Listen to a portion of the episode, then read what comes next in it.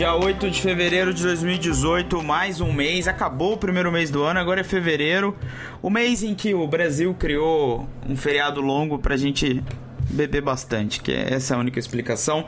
Comigo aqui ele, o economista-chefe da Guide de Investimentos, Inácio Crespo. Tudo bom, Inácio? Tudo bom, Vitor?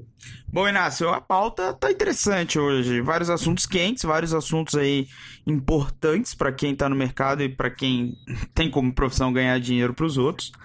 É, começando, bom, Teve uma semana um pouco tensa nos Estados Unidos, mercados derreteram, o S&P chegou a cair 6%, o VIX, que é o índice de volatilidade, né, que a gente pode dizer que mede o medo do mercado, explodiu, é, sem mais subiu 100% no dia, ou seja, ele dobrou. É, Inácio, tudo isso é um, é um pouco de tensão em relação à política monetária americana, que vem se ajustando, dado que a economia americana está overheating, né? A economia americana já passou pleno emprego, salários continuam, os salários agora as pressões são salariais, né? Ou seja, é uma pressão de inflação de custo aí que deve ser combatida com juros. E tá todo mundo meio tenso, né, Inácio? Meio tenso porque a gente nunca viu um desmonte de quantitative easing, né?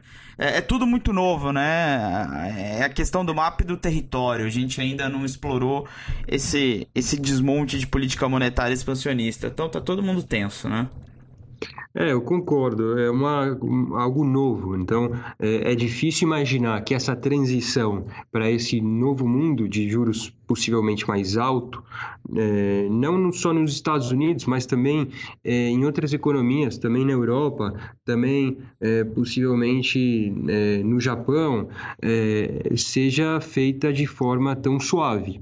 Até aqui a gente tem uma, segundo o economista Mohamed Elerian, que é um economista bastante renomado, a gente está tá observando uma linda normalização é, de política, mas é possível que essa normalização não seja sempre tão suave assim. Eu acho que os últimos dias resgataram um pouco disso. A gente espera que é, essa volatilidade, esse índice VIX que você citou, que permaneceu muito baixo aí durante vários meses, um período longo de tempo, até chamava a atenção, volte a ficar em média é, mais alto.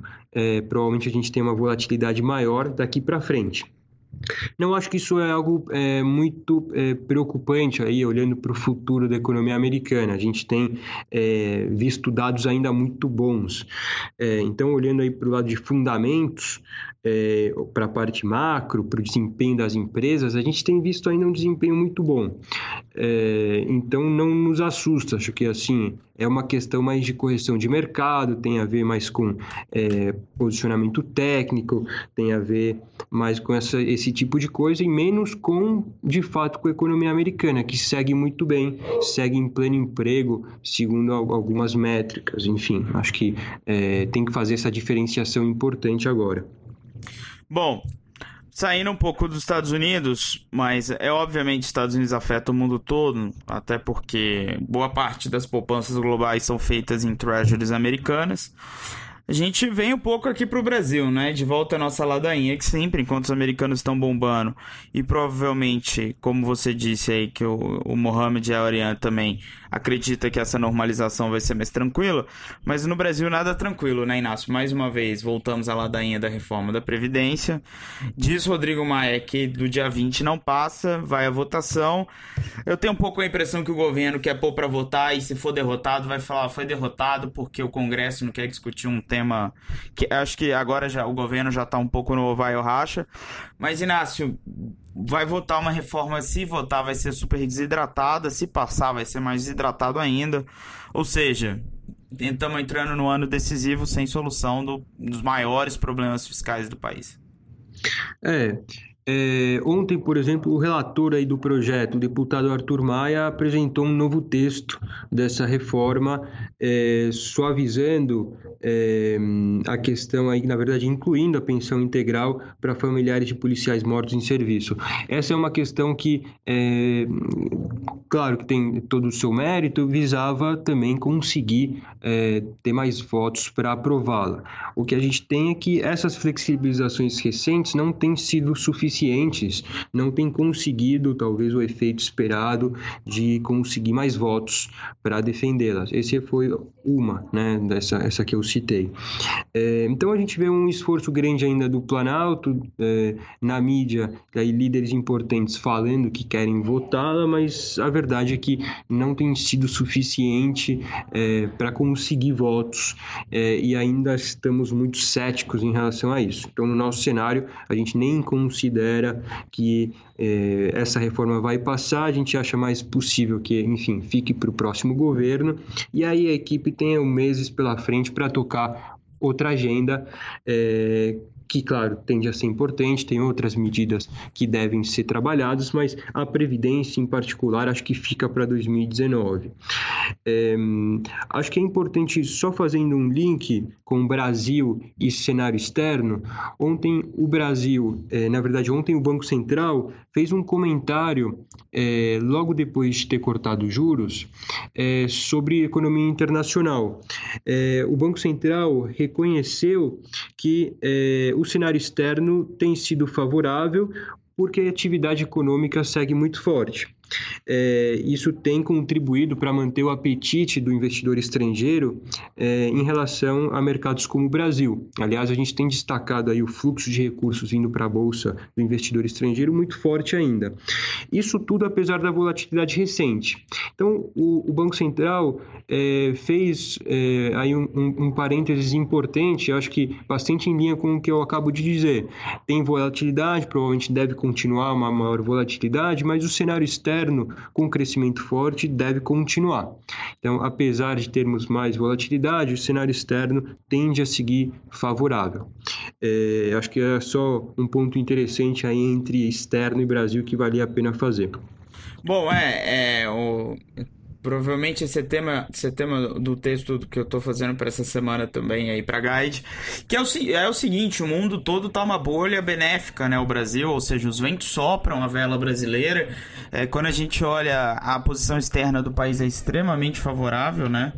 É, investimento externo direto, fluxo de capitais, ou seja, o país está muito robusto nessa parte graças a, essa, a esse ambiente saudável around the world. Se esse ambiente virar, as coisas podem piorar ainda mais, né? É, seguindo um pouco o Banco Central, vamos falar ontem Copom 6,75, estamos oficialmente abaixo de 7% nos juros nominais.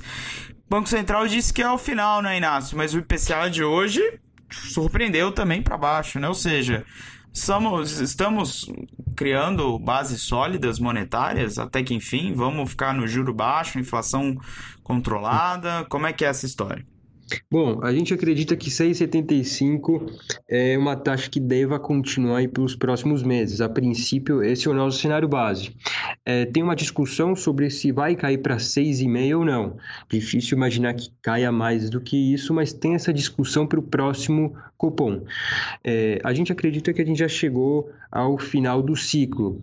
Claro que esse IPCA mais fraco de hoje IPCA de janeiro.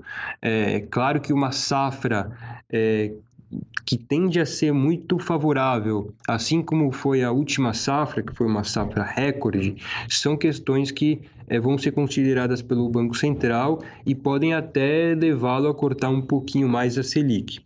É, de qualquer forma, acho que a gente tem essa taxa por volta desse número por mais alguns meses antes que ela volte. A gente acredita que no início do ano que vem a Selic começa a ser normalizada. É, a princípio, o cenário base é, acho que é de interrupção. O próprio Banco Central ontem falou que acha que a interrupção desse processo de queda parece ser adequada. É, hoje é, ele tem projeções, o Banco Central, de 4,2% para a inflação desse ano, um pouquinho acima até do que o mercado considera o mercado tem algo um pouquinho abaixo de 4. É, é possível que com essa surpresa da inflação abaixo do esperado, com uma safra que tende a ser muito boa, o Banco Central precise revisar essa inflação de 4,2% para esse ano para um, algo mais próximo de 4%. Mas mesmo assim, a gente não vê muito espaço para cortes adicionais, tá, Vitor? Maravilha. É, então, acabou. This is the end. Exato. Bom, O que é uma boa notícia. É, o juro baixo é uma boa notícia para quem está posicionado em renda variável, para quem está em renda fixa, not so much, mas ainda assim existem oportunidades. Bom, a Guide tem vários relatórios de alocação falando sobre isso, né, Inácio? Uhum. É, é essa taxa de juros, é, aqui no Brasil, ela segue é, expansionista aí no jargão dos economistas. Então, é uma taxa de juros abaixo do que seria o neutro, está estimulando a economia, está contribuindo aí para a retomada é, econômica que a gente tem visto. Os últimos números de atividade têm sido positivos. É, então, acho que tem um viés até da, da atividade surpreender para cima é, esse ano. O mercado espera hoje, para esse ano, um PIB de 2,7% é possível que com esse juro baixo é, a gente tenha uma atividade crescendo até um pouquinho mais do que isso.